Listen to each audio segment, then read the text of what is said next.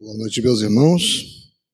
Hoje é dia 5 de outubro de 2022, estamos iniciando os trabalhos na casa de Abel Sebastião de Almeida.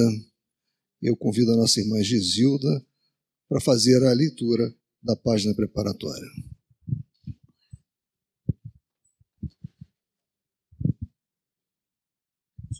Não, não. Então, meus irmãos, é o capítulo décimo. Bem-aventurados os que são misericordiosos. Perdoai para que Deus vos perdoe. Bem-aventurados os que são misericordiosos, porque obterão misericórdia. Mateus 5 e 7. Se perdoardes aos homens as faltas que cometerem contra vós, também vosso Pai Celestial vos perdoará os pecados, mas se não perdoardes aos homens quando vos têm ofendido, vosso Pai Celestial também não vos perdoará os pecados. Mateus 6, 14 e 15. Se contra vós pecou vosso irmão, ide fazer-lhe sentir em particular a sós com ele. Se vos atender, tereis ganho o vosso irmão. Então, aproximando-se dele, disse-lhe Pedro, Senhor, Quantas vezes perdoarei a meu irmão quando houver pecado contra mim? Até sete vezes? Respondeu-lhe Jesus: Não vos digo que perdoeis até sete vezes, mas até setenta sete vezes. Muito lindo isso aqui, porque dá uma ideia da coisa limitada no, no campo do perdão. A misericórdia é o complemento da brandura, porquanto aquele que não for misericordioso não poderá ser brando e pacífico. Ela consiste no esquecimento e no perdão das ofensas. O ódio e o rancor denotam alma sem elevação e nem grandeza. O esquecimento das ofensas é próprio da alma elevada, que paira acima dos golpes que lhe possam desferir. Uma é sempre ansiosa, de sombria suscetibilidade e cheia de fel. A outra é calma, toda mansidão e caridade. Ai daquele que diz: Nunca perdoarei, esse, se não for condenado pelos homens, será por Deus. Com que direito reclamaria ele o perdão de suas próprias faltas se não perdoa as dos outros? Jesus nos ensina que a misericórdia não deve ter limites quando diz que cada um perdoe a seu irmão não sete vezes, mas setenta vezes sete. Há, porém, duas maneiras bem diferentes de perdoar. Uma grande, nobre, verdadeiramente generosa, sem pensamento oculto, que evita com delicadeza ferir o amor próprio e a suscetibilidade do adversário, ainda quando este último nenhuma justificativa possa ter. A segunda é em que é a, em que o ofendido ou aquele que tal se julga impõe ao outro condições humilhantes e lhe faz sentir o peso de um perdão que irrita, em vez de acalmar se estende a mão ao ofensor, não faz com benevolência, mas com ostentação, a fim de poder dizer a toda a gente: Veja como sou generoso. Nessas circunstâncias, é impossível uma reconciliação sincera de parte a parte. Não. Não há generosidade, há apenas uma forma de satisfazer o orgulho. E na, em, em toda contenda, aquele que se mostra mais conciliador, que demonstra mais desinteresse, Caridade, verdadeira grandeza da alma, grangerá sempre a simpatia das pessoas imparciais. Então, essa página é muito linda, né? nos concita a esse exercício constante que chega ao ponto que deve ter até um automatismo. Né? A gente perdoar, você não, não guarda, a alma tem um oxigênio diferente, porque esse ressentimento, mágoa, é um secto de pensamentos inferiores e que tem ressonâncias profundas no outro e na espiritualidade. Muitas vezes Jesus sempre falava de uma urgência no perdão, enquanto a gente estivesse aqui, né, em contato com o outro. Por quê? Porque essas pendências se perpetuam na vida espiritual sob a forma de obsessões, cujo fluxo básico é a vingança. Que Jesus nos auxilie sempre a ter no coração esse sentido maior do perdão e da reconciliação. Então,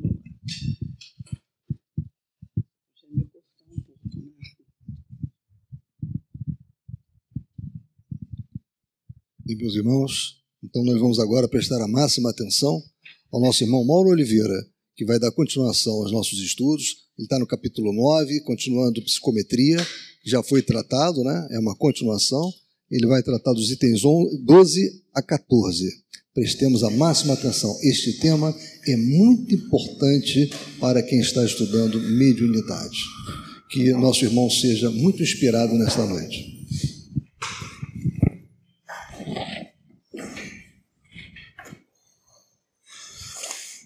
Boa noite, meus irmãos. Que Jesus, na nossa infinita bondade, nos ampare. Dando continuidade ao capítulo 9, psicometria, nós vamos falar a princípio, se houver tempo, desses três itens, né? Hipótese e imagens, item 12, item 13, o caso do vestido, item 14, detetives psíquicos. Hermínio C. de Miranda, ele inicia esse item 12 dizendo: Como conclusão, creio legítimo supor que o principal enigma da psicometria é o próprio enigma do tempo em seu relacionamento com o espaço. Presos ao corpo físico, somos seres condicionados a um universo tridimensional, no qual o tempo também se apresenta em três fases ou dimensões: presente, passado e futuro. Como tudo que ocorre no universo está gravado em fitas magnéticas multidimensionais pelo cosmos afora, certas pessoas, provavelmente auxiliadas ou dirigidas por espíritos mais competentes, são capazes de ir ao passado e até ao futuro, como está provado, e ler o que ali se encontra gravado da mesma forma que o cabeçote de um gravador eletrônico pode ler uma fita magnética e alimentar o complexo dispositivo mediúnico do aparelho que reproduz com maior ou menor fidelidade o que está contido na fita. Então ele vai iniciar um processo de comparação em relação à, à própria memória de Deus estar é, relacionada à própria fita né, desses aparelhos, né, e ele depois comenta até algo de aparelhos mais antigos da época dele. A qualidade dessa reprodução depende da qualidade do aparelho e sua fidelidade na resolução de som e imagem, desde o cabeçote até o tubo de vídeo e alto-falantes. É todo um sistema que entra em operação. Se você olhar um filme cinematográfico contra a luz, poderá distinguir imagens estáticas ali impressas, embora não o som do filme. Se, porém, tomar uma fita magnética com som e imagem gravados, nada perceberá a olho desarmado. É, nesse trechinho aqui, a gente vai fazer a primeira reflexão é, a respeito, e eu acredito que talvez a mais importante é, da noite. Né? Quando ele fala aqui que depende da qualidade do aparelho, quer dizer, depende da qualidade, da capacidade do médium, né?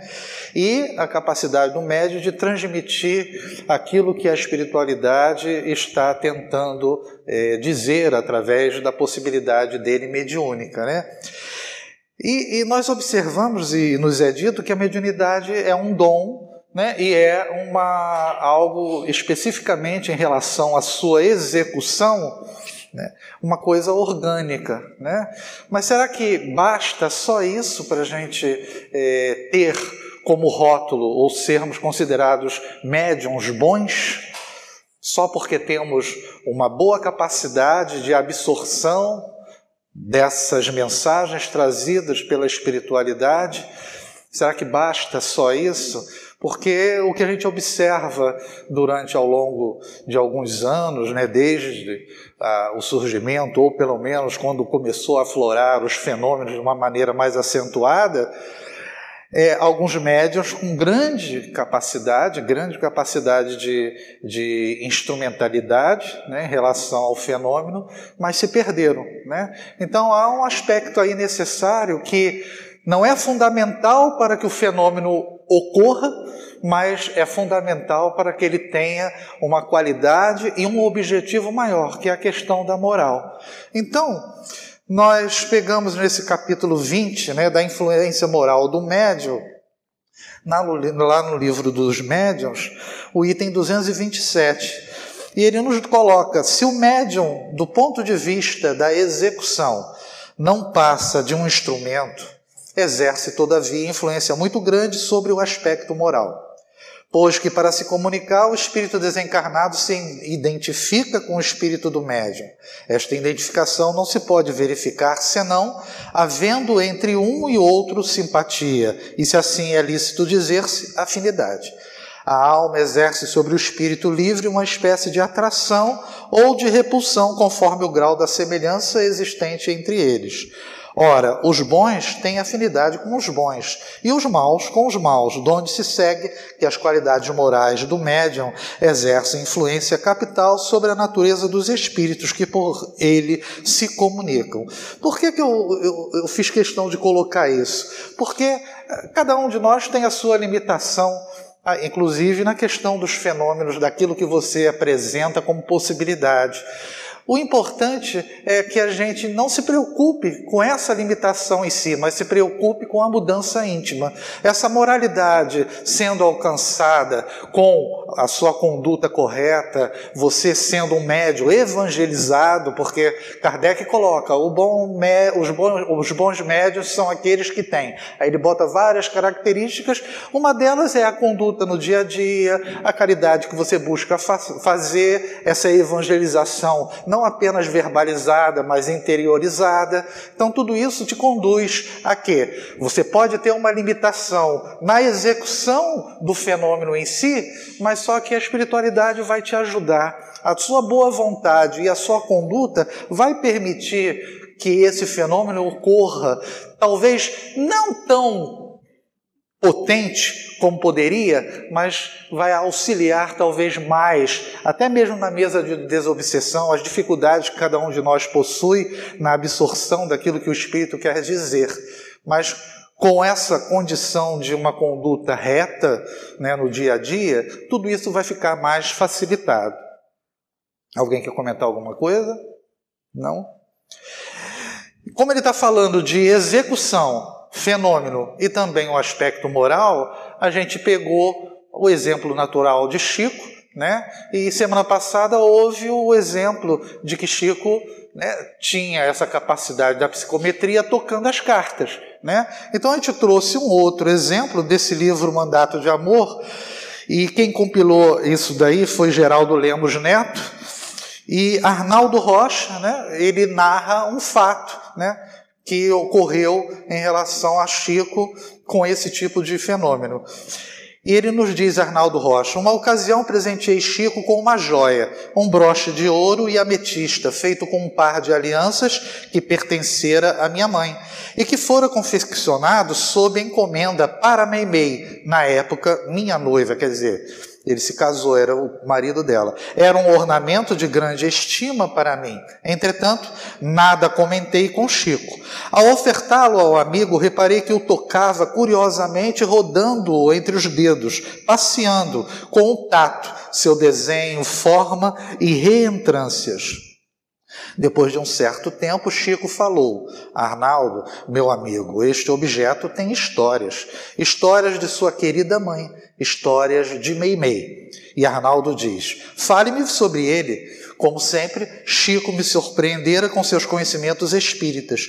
Tudo o que eu sabia sobre o broche, o médium já sabia de antemão, ou melhor, soube pela, pelo simples contato de suas mãos abençoadas. Então, foi apenas para acrescentar um outro fato, né, um outro exemplo de psicometria feito por Chico.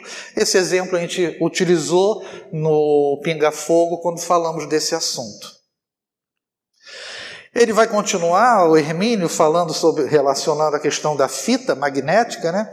A um exame de laboratório, você verá apenas que há uma película de plástico e uma finíssima camada de óxido de ferro ou cromo, nada mais. Para saber se alguma coisa está gravada ali, você precisará fazer passar a fita por um aparelho apropriado de videocassete. Sei bem que isto não é uma explicação, e sim uma hipótese formulada por semelhança, analogia. Não passa de um artifício para se chegar ao entendimento de um complexo problema.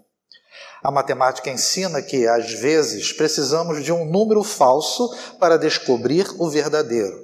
No caso, o número não é falso, é apenas hipotético e pode estar certo como imagem de uma realidade que apenas se reflete em nosso plano, ao alcance da nossa inteligência e dentro do quadro dos nossos conhecimentos atuais. Há alguns anos estaríamos falando de fluidos que serviriam de, de veículos a todas estas manifestações. Hoje dispomos de imagens mais aproximadas. Amanhã talvez cheguemos à realidade mesma. Evitemos o assodamento que nunca foi bom conselheiro, né? A pressa em querer saber as coisas. Ele vai comentar ah, mais à frente exatamente que tudo tem o seu tempo para a gente adquirir determinados conhecimentos. Naturalmente que esse conhecimento é atrelado à nossa progressão. Resta uma imagem semelhante para figurar o sistema que liga o psicômetra, ou seja, o cabeçote do gravador, com a fita de VT, ou seja, a memória de Deus. Aí é que, a meu ver, entra o objeto que, em lugar de ser um mero estimulante, como propôs Bozano, que não dispunha à época de imagem melhor, é um sintonizador. Então, na verdade, o objeto é um elemento que faz essa ligação entre o médium e aquele que era o detentor daquele objeto. Então é um, algo que faz com que esse médium adquira ou receba e consiga captar essas impressões a respeito do dono do objeto. Uma vez fechado o circuito, só resta ao psicômetra ler o que está gravado e reproduzi-lo com a possível fidelidade a partir de seus próprios circuitos internos. Sons, imagens, pensamentos, emoções, cenas históricas e dramas pessoais estão todos gravados por aí à nossa volta. Aprendemos a captar o som com os aparelhos de rádio, som e imagem com a televisão, som, imagem e pensamento com a psicometria, que também nos leva a cenas históricas e aos dramas pessoais. O tempo só espera que amadureçamos um pouco mais para ir nos mostrando os segredos da vida. Né? Ele sempre comenta que o tempo também é um lugar, mas aqui ele bota o tempo como se fosse uma entidade. Né? E naturalmente que nós é, vamos alcançar essa condição os segredos da vida, justamente como eu comentei, com o nosso crescimento. Né? Algo importante aqui e fundamental, e a doutrina cansa de falar a respeito disso, é como os locais eles ficam impregnados com as nossas energias, com os nossos maus pensamentos, né? E por isso que é importante a gente ter um equilíbrio nisso tudo, né? É lógico que não é nada fácil, se fosse fácil nós, nós não estaríamos na condição que estamos atualmente, ainda de espíritos inferiores, mas é importante que com o estudo que nós estamos fazendo e o que a doutrina espírita nos coloca, possibilita, pelo menos, uma maior atenção naquilo que a gente tem no dia a dia, porque se desequilibrar-se no dia a dia é algo extremamente fácil. Né? Uma das minhas mais recuadas lembranças, aí pelos seis ou sete anos, foi o fascínio dos pré-históricos aparelhos de galena. Os de minha geração talvez se lembrem, mas os jovens têm hoje outras fascinações. Hoje seria a internet, né? Que é um mundo, né? É interessante. Ele está falando de aparelhos físicos, mas que a internet é algo que hoje né, chama a atenção de todos, é uma ferramenta que para a gente hoje em dia fica difícil você deixar de tê-la, né? E ele continua: era um pequeno pedaço de mineral acinzentado de formas mais ou menos regulares, ou seja, cristalizado, que hoje conheço como sulfeto de chumbo, que nos põe em sintonia com as primeiríssimas estações de rádio num pequeno raio geográfico de alguns quilômetros. Havia uma espécie de agulha que íamos movendo sobre o mineral para conseguir chegar ao ponto em que o som era mais audível ou menos confuso, como queira, né? Apenas para a gente ter uma ideia, na internet eu peguei isso, o cristal aqui, na sua maneira bruta, e ali um pequeno rádio doméstico, né? Que conseguia captar uma determinada estação próxima da onde ele se encontra. Né? E ele continua: então era a glória, né? pois os toscos fones de ouvido reproduziam algo muito parecido com música e voz, quer dizer, não era algo nítido, né? Eram sons produzidos por gente invisível e que só poderíamos ouvir por meio do aparelhinho mágico. A sensação era a de quem está psicometrando o meio ambiente. Umas três décadas depois, vivi em Nova York quando fiquei sabendo que uma das empresas controladas pelo cantor Bing Crosby acabara de inventar um processo pelo qual som e imagem ficavam gravados em fita magnética e a partir dali podiam ser reproduzidos. Estava nascendo o videotape. A tecnologia acabava de decifrar mais um enigma do universo. Fiquei fascinado. Como seria isso?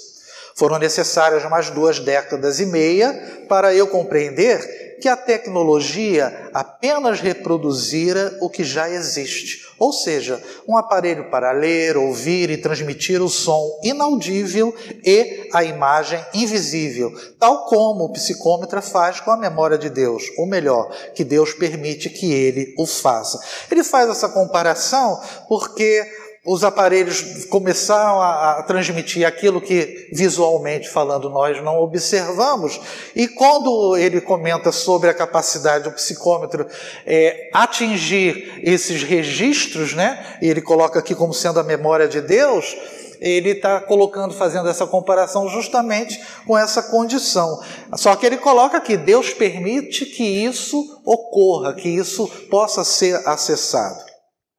Talvez por isto Bozano tenha escrito nas suas conclusões o seguinte: este entrançamento de diferentes manifestações supranormais representa, ao demais, a regra da fenomenologia metafísica, provavelmente por serem elas, em última análise, o produto de uma única faculdade transcendental, privativa do espírito humano em sua dupla qualidade de encarnado e desencarnado, mediante a qual ele se manifesta e evolui. Então, os fenômenos aqui, os fenômenos mediúnicos. E sabemos que existe mediunidade não só aqui na Terra, como na espiritualidade. E esse instrumento, né, a mediunidade, é um elemento que faz com que nós possamos evoluir através dele, quando utilizamos de maneira correta, e da maneira como os espíritos, na condição de desencarnados, se manifestam conosco. Né? Sem crítica ao autor ou ao seu brilhante tradutor, sinto-me no dever de confessar que prefiro o modo de dizer de nosso querido amigo Paulo de Tarso, que expressou tudo isso com uma só frase simples e direta. Assim, há diversidade de carismas, mas o espírito é o mesmo. Né? Então há diversidades de quê? De capacidades, de mediunidade, de possibilidades que todos nós temos, e o espírito é um só a trabalhar esse tipo de coisa. Né? É engraçado que ele trata Paulo de Tarso como fosse né, bem íntimo, né? meu amigo. Né? É interessante. O item 13, o caso do vestido, ele vai nos narrar o seguinte: podemos chamar o caso do vestido ao mais dramático episódio de psicometria ocorrido com Regina. Foi assim como está narrado a seguir. Durante alguns anos, ela recebeu de um amigo espiritualista americano pacotes de roupas, calçados e brinquedos usados para distribuir. Ele recolhia esse material entre frequentadores de seu grupo, que lá costumam chamar de igreja mesmo. Regina retirava os pacotes das repartições próprias, não sem vencer algumas barreiras burocráticas complicadas. Selecionava o material, classificava-o e o distribuía pelos vários centros espíritas de seu conhecimento e confiança para entrega aos necessitados. Certas peças ela encaminhava a bazares administrados pelos próprios centros, que as vendiam para aplicar o produto em atividades sociais. E, em vez de dar o material, entregava o dinheiro para a finalidade social a que se destinava. Uma vez, ela decidiu comprar um dos vestidos para seu uso pessoal. Eram roupas de boa qualidade que demonstravam quase sempre pouco uso e estavam em bom estado, como também os calçados. Os brinquedos é que às vezes necessitavam de reparos de pequena monta. Regina chegou mesmo a desenvolver uma boa técnica de recuperação, restituindo a peça a uma condição de quase nova. Com isso, fez a alegria de muita criança que jamais poderia ter sonhado com um brinquedo importado. O vestido de sua escolha era um longo, simples e elegante, muito do seu gosto pessoal. O dinheiro correspondente foi encaminhado ao centro e ela guardou, pois não estava necessitando dele no momento, dado que sempre fez suas próprias roupas. Eu vou falar, eu imaginei esse vestido sendo preto, né? Porque o longo, simples e elegante é tudo que uma mulher deseja ir para uma festa, né? Um vestidinho preto, né? Básico, né? Como se chama. Certo dia resolveu preparar o vestido para usar. Depois de lavá-lo cuidadosamente e fazê-lo secar, começou a passá-lo a ferro. Sentiu-se logo invadida por uma sensação de tristeza que foi crescendo e dominando seu pensamento e suas emoções. Era uma angústia vaga, indefinida a princípio, mas real. Nada havia no momento de particularmente aflitivo para ela. Estava de férias e sentia-se feliz nada tendo de especial a desejar, nem motivo algum para sentir-se melancólica. Então aqui a gente vê que pelo objeto ela começou a captar as sensações, os problemas do, dono do, do vestido, né? A angústia foi num crescendo e trouxe com ela uma sensação de medo, de pesar que a afligia. Subitamente ela percebeu que seu ventre crescera, estava muito inchado. Ela percebeu que tinha câncer abdominal e estava prestes a morrer. Já assustada a essa altura, foi ao espelho e viu-se aturdida, com os olhos, com o ventre crescido e com uma aparência terrível, o rosto lívido e contraído. Não havia dúvida. Meu Deus, estou com câncer, pensou.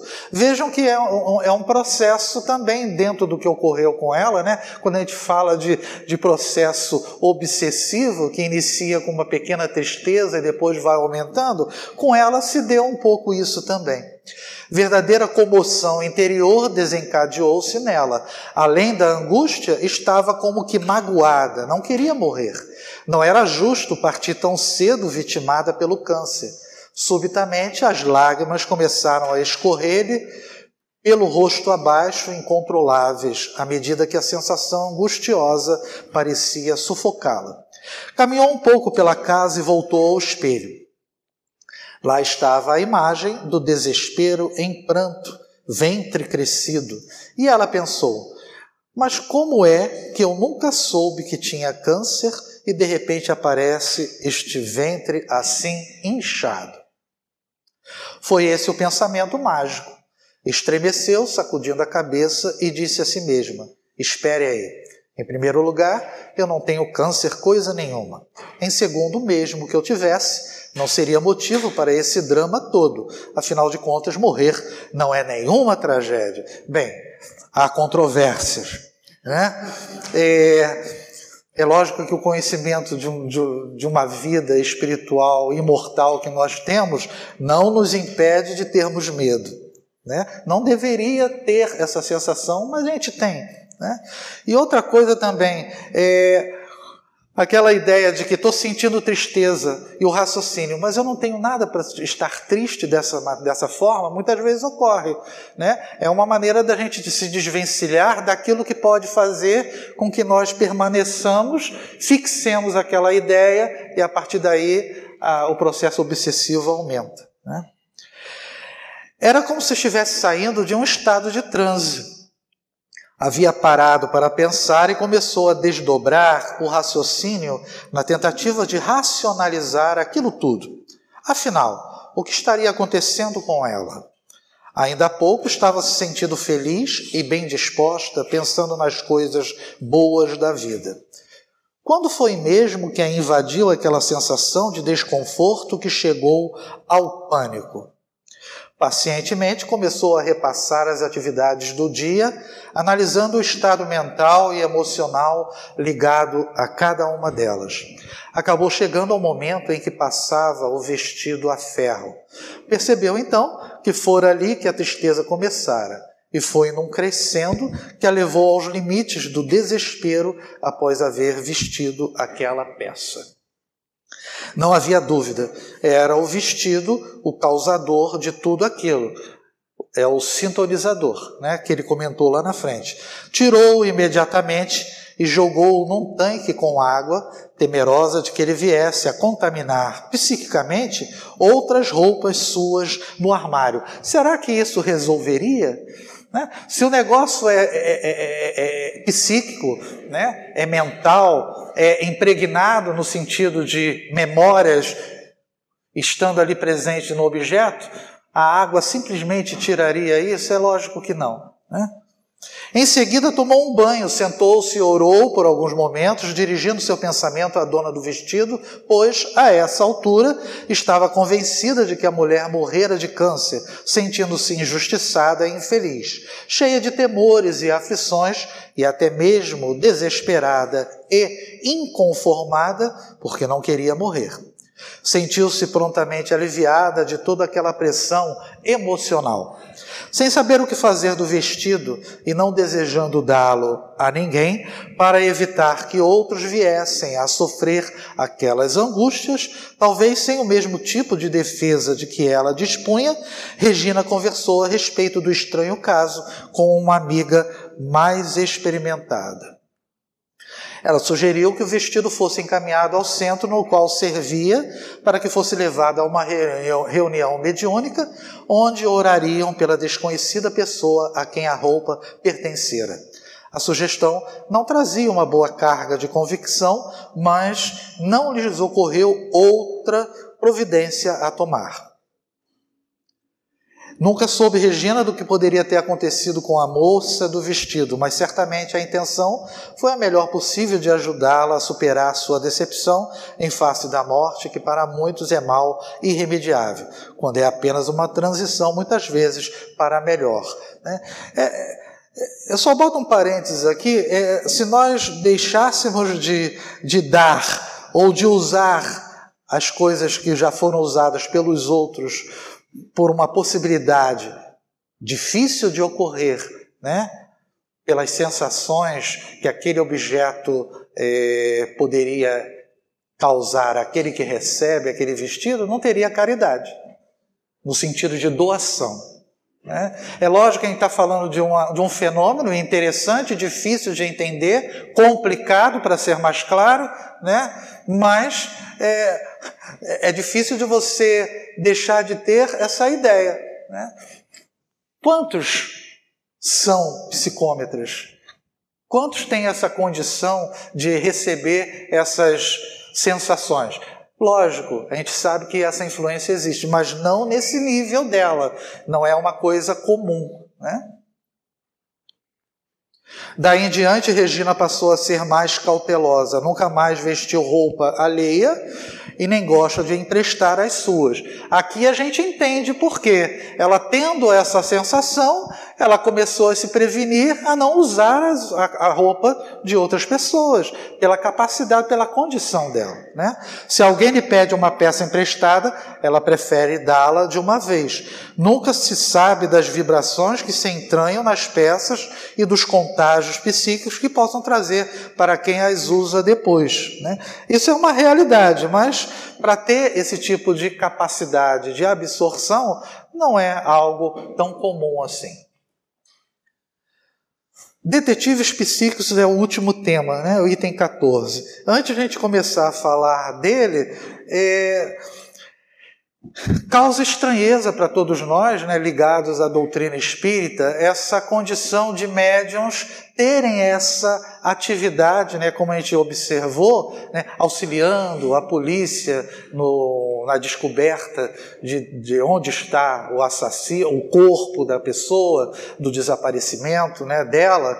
E aí a gente vai é, trazer uma reflexão a respeito da dessa diferençazinha que houve entre o espiritismo latino e o espiritualismo. Aqui, o livro de Conan Doyle, de Arthur Conan Doyle, é, essa versão está a história do espiritismo, mas a gente já viu umas mais antigas que está escrito história do espiritualismo. Né? E apenas para a gente ter uma ideia, Conan Doyle engrossava as fileiras dos materialistas quando teve a oportunidade de presenciar as primeiras sessões realizadas com a mesa Pé de Galo. A sua conversão definitiva para o Espiritismo concretizou-se em sua plenitude quando leu a obra A Personalidade Humana de Myers. E aí Conan Doyle nos diz: enquanto considerei o espiritismo como ilusão vulgar de ignorantes, tratei-o com desprezo, mas quando o vi, apoiado por sábios como Crookes, o maior químico inglês, Wallace, o rival de Darwin, e por Flammarion, o mais conhecido dos astrônomos, não pude mais desprezá-lo. Né? O que acontece é que é, a gente vai ver algumas narrativas né, de, da diferença fundamental que era a crença na reencarnação. Né? Um descambou mais para o aspecto científico dos fenômenos e Kardec fixou o seu aspecto no mais é, acredito eu, com certeza, englobando uma profundidade maior nos fenômenos. Né? Aqui no, nesse livro, Herculano Pires faz o prefácio dele e ele nos diz: é bastante conhecida a divergência entre o que se convencionou chamar o Espiritismo latino e o anglo-saxão. Essa divergência se verificou em torno de um ponto essencial: a doutrina da reencarnação. Os anglo-saxões, particularmente os ingleses e americanos, aceitaram a revelação espírita como uma restrição, não admitindo o princípio reencarnacionista. Por muito tempo, esse fato serviu de motivo a ataques e críticas ao Espiritismo, o que não impediu que o movimento seguisse naturalmente o seu curso. Tem algumas alguns relatos né, é, do camarada falando: olha, é melhor a gente deixar a reencarnação para lá, que é um ponto é, divergente na, naquela época, naquele movimento que inici, iniciava, e vamos partir para aquilo que a gente tem de real, que eram os fenômenos. Né? Kardec já viu nos fenômenos justamente esse aspecto da reencarnação. Né? Eu preferi botar é, uma essa narrativa de Akizakov, que ele dá uma alfinetada em Kardec quando ele diz: ó, é claro que a propagação desta doutrina por Kardec foi matéria de forte predileção. De início, a reencarnação não foi apresentada como objeto de estudo, mas como um dogma. Para o sustentar, recorreu com frequência a escritos de médiuns que, como bem sabemos, facilmente se submetem à influência de ideias pré-concebidas. E o Espiritismo as produziu em profusão.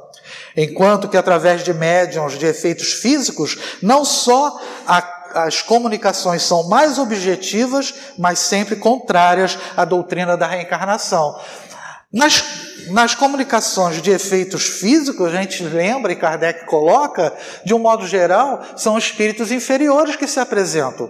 Então, a limitação de entendimento sobre o que eles vão falar né, e transmitir em relação às mensagens que trouxeram, não poderia ter tanto aprofundamento assim. Então, o fato de não falarem sobre a reencarnação né, não significa que ela não fosse algo real. E quando se coloca em dogma aqui, a reencarnação é considerada um dogma não como algo imposto, mas como algo fundamental e percebido pela própria, pelo próprio fenômeno e pelas próprias mensagens que os espíritos nos colocam. Né?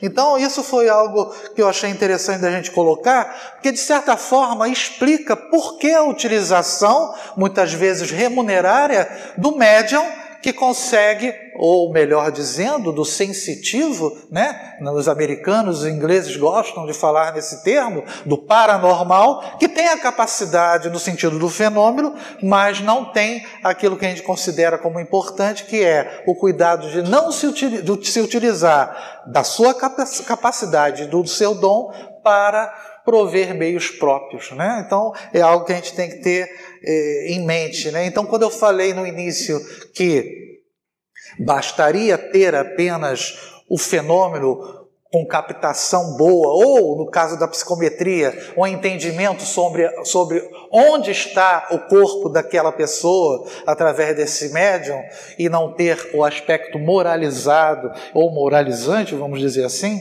para poder fazer com que aquela, aquele tipo de comportamento ou de ação pudesse ser um pouco mais é, voltado para o que a gente vê no sentido de auxílio, né? Ah, não, ele está sendo útil, eu não estou é, tirando o mérito no sentido da utilidade. O que causa estranheza é utilizar a mediunidade para fins lucrativos e demonstrar essa diferença entre médiums ligados à, à doutrina espírita nesse ramo que Kardec trouxe, no sentido do espiritismo latino, e o espiritismo anglo-saxão voltado mais para a ciência. Né?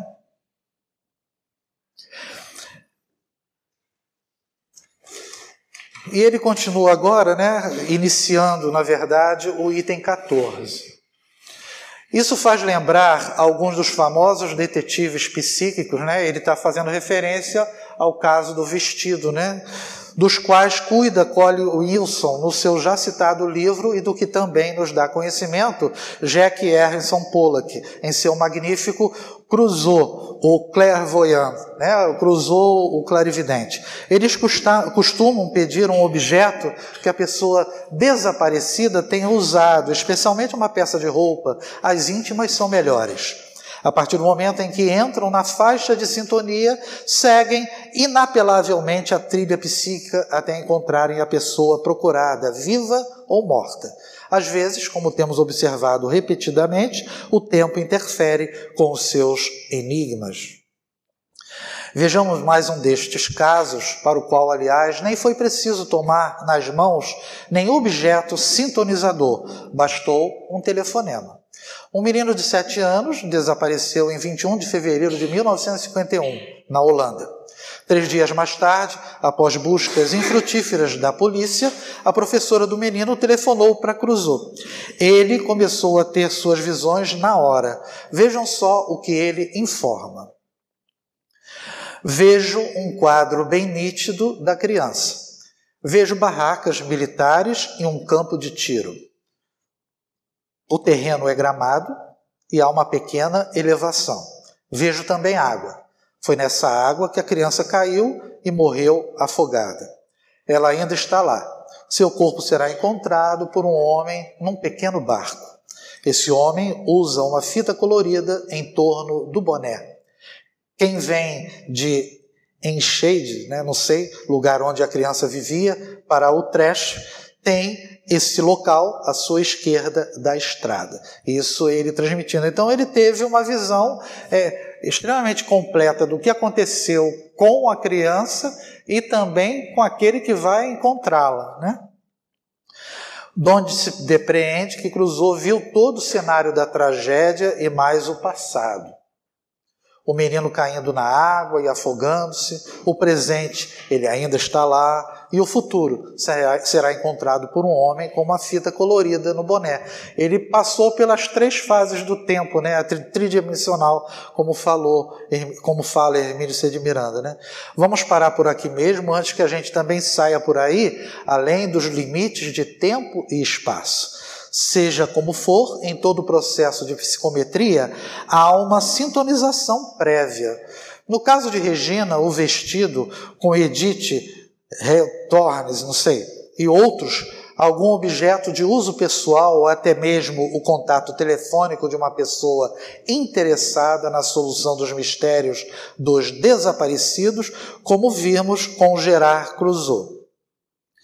A partir da sintonização, contudo, o processo tem certas constantes que costumam ocorrer com todos os psicômetras que, em última análise, operam utilizando-se da faculdade que os ingleses chamam de traveling clairvoyance, né? viagem pela clarividência, ou seja, clarividência itinerante, com a diferença de que viajam não apenas pelo espaço físico, mas também no tempo.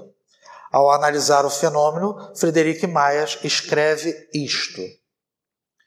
A clarividência perde frequentemente o rumo e descreve casas e cenas adjacentes às desejadas. Quer dizer, inicialmente há como se fosse uma, como se fosse você sintonizando o raio, o rádio, o médium vai aos poucos atingindo o local desejado. Então ele vê uma periferia e depois vai no ponto certo. De repente, como se literalmente recuperasse pelo faro a trilha, como se encontrasse um lugar onde tenha estado a pessoa de quem ela está à procura, ela segue a pista com maior facilidade, descobrindo aparentemente tanto eventos passados de sua vida como circunstâncias presentes. O processo lembra, com frequência, o cão que, se abandonado longe de casa, acaba encontrando o caminho de volta, a princípio hesitantemente, usando não sabemos que instinto. De repente, uma vez encontrada a trilha pelo faro, segue-a facilmente, a despeito de confusões e obstáculos. Né? Utilizando o cão, né? é como se ele ficasse farejando o local correto. Né? Na dramática psicometria da pena de pombo feita pela senhora Retorne, disse ela a certa altura que há uma trilha magnética telepática, que uma vez identificada na multidão de vibrações que povoam o espaço, leva o pombo direto ao seu pombal a muitos quilômetros de distância. O que nos fascina no mistério e nos leva a investigá-lo até decidir os seus enigmas é exatamente o fato de ser misterioso. São os estimulantes que nos excitam a inteligência e os poderosos magnetos que nos arrastam à direção do conhecimento. A vida seria uma insuportável pasmaceira não fosse seus enigmas e mistérios. Né? Ele encerra esse item 14, mas eu vou fazer uma pequena referência aqui nessa nesse próprio capítulo 9, na introdução, quando aquela senhora Denton, ela toca um meteorito, né? E nos é dito, né? Meus olhos são arrebatados para cima, foi dito. Vejo uma espécie de luz nevoenta, parece deslocar-se por milhas e milhas com enorme velocidade, sempre para cima e para cima. Torrentes de luz surgem à direita, muitíssimo ao longe, a luz brilha a uma vasta distância. E aí Hermínio narra, né, explicando isso. Parece que a senhora Denton foi às origens do próprio universo nessa visão fantástica, no momento mesmo em que Deus criava corpos celestes, remotíssimos no tempo e no espaço, dos quais aquele pequenino fragmento de pedra cósmica iria desprender-se um dia e ir parar nas mãos dela, abismos de tempo depois. É, eu botei isso daqui para a gente refletir a respeito, porque quando ele fala de objetos que foram tocados por ser humanos, por espíritos, né, encarnados, e quando ele bota a pomba, né, o animal que consegue retornar né, através do que ele diz, uma trilha magnética, né, e consegue fazer o seu caminho de volta, né, a gente associa isso, poxa, mas o ser humano, aquele que teve ali, o espírito, tem a sua memória né, registrada, né, registra aquela experiência toda através da sua memória. O, o, o animal também tem aquela, aquela memória ali registrada. Quando se fala do mineral, a gente esquece que o princípio espiritual, o princípio inteligente, inicia esse processo pelo mineral. Então, quando ele coloca aqui do meteorito e dizendo que é possível, né, parece até pelas origens do próprio universo, quando a gente comenta sobre o princípio, princípio inteligente, a gente lembra que o princípio material criado por Deus, junto a ele foi atrelado um princípio inteligente para que adquirisse experiência. Então, aquele meteorito tem um registro e tem uma memória, a memória do princípio inteligente no seu início de transição durante esse processo todo. Talvez isso explique o, a captação do médium em relação a esse objeto inanimado, naturalmente, mas que ali está atrelado uma experiência que vai culminar com o quê? Com o surgimento do espírito como individualidade mais à frente. Né? Bem, a gente encerrou esse capítulo 9. Né? Eu agradeço a paciência de todos, porque o tema não é fácil. Né? Não é fácil para ouvir, entender e muito menos para explicar. Então, é, semana que vem a gente fala o capítulo 10, né? Déjà vu. Boa noite a todos.